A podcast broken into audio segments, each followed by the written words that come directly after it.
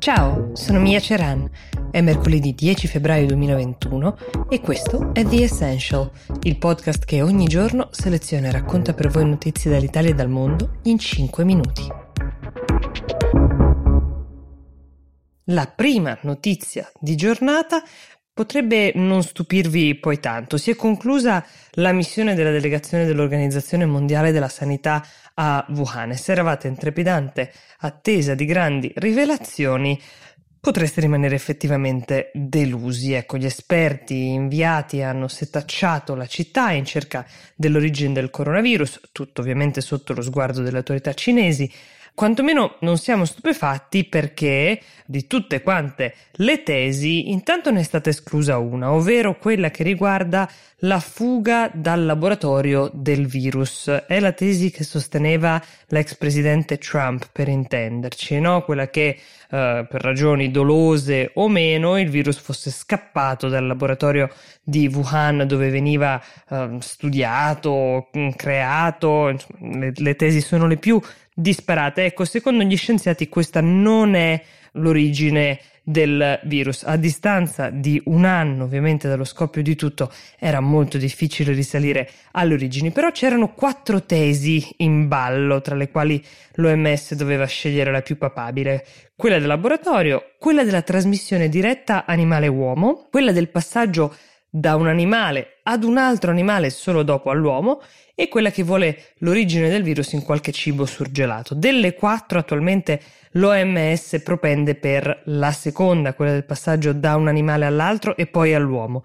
Uh, l'unica che si sentono di escludere è quella del laboratorio, questo perché non sono riusciti a trovare in alcun laboratorio un coronavirus che combaciasse con il virus in circolazione tra gli umani attualmente, ma gli scienziati che hanno lavorato a questa ricerca hanno chiesto ulteriore accesso ad altri database mostrando che effettivamente qualche cosa in più si poteva ottenere, anche campioni di sangue, elementi di cibo surgelato per poter approfondire le loro ricerche, segno che questa indagine, come ampiamente anticipato, è ancora una volta un risultato tardivo e parziale che non ci restituisce verità sufficienti su un tema che riguarda il mondo intero.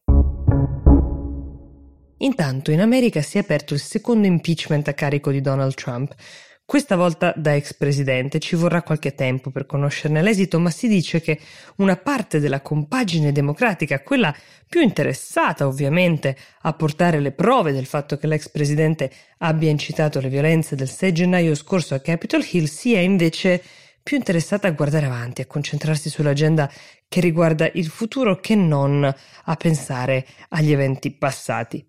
Per contro c'è una parte invece sufficientemente convinta che non è ammissibile lasciare impunito l'operato del presidente in quei giorni caldi. Detto questo, ricordiamo che Trump è già reduce da un impeachment partito nel 2019, fallito pochi mesi dopo, Lì il tema di cui si dibatteva era se effettivamente il presidente avesse usato il suo potere per istigare l'Ucraina a fornire informazioni compromettenti su quello che sarebbe poi diventato il suo sfidante, cioè Joe Biden, e anche su suo figlio Hunter, minacciando ritorsioni come ad esempio la sospensione degli aiuti militari. Quindi l'esito è tutt'altro che scontato qui, anche perché per far partire l'impeachment ci vuole una maggioranza semplice alla Camera, mentre per condannare un presidente ci vogliono due terzi del Senato, un'operazione non da poco. Così l'hanno pensata coloro che scrissero la Costituzione, in modo da non rendere i presidenti ostaggio del Congresso.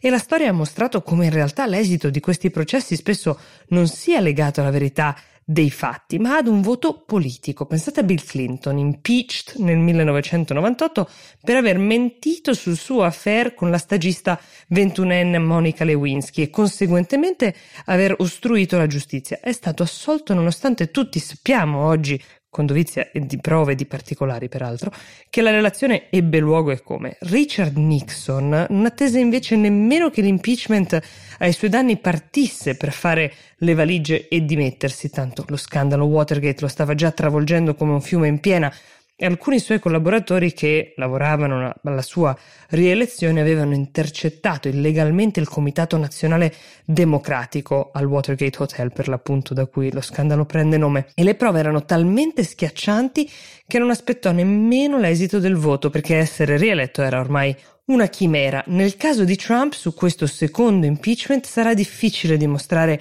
che sia stato davvero lui il mandante di quella spedizione violenta che ha preso d'assalto il Campidoglio, perché è difficile dimostrare come quel che è accaduto sarebbe andato se la sua figura non fosse stata uh, centrale in quei giorni, senza le sue parole, senza i suoi tweet.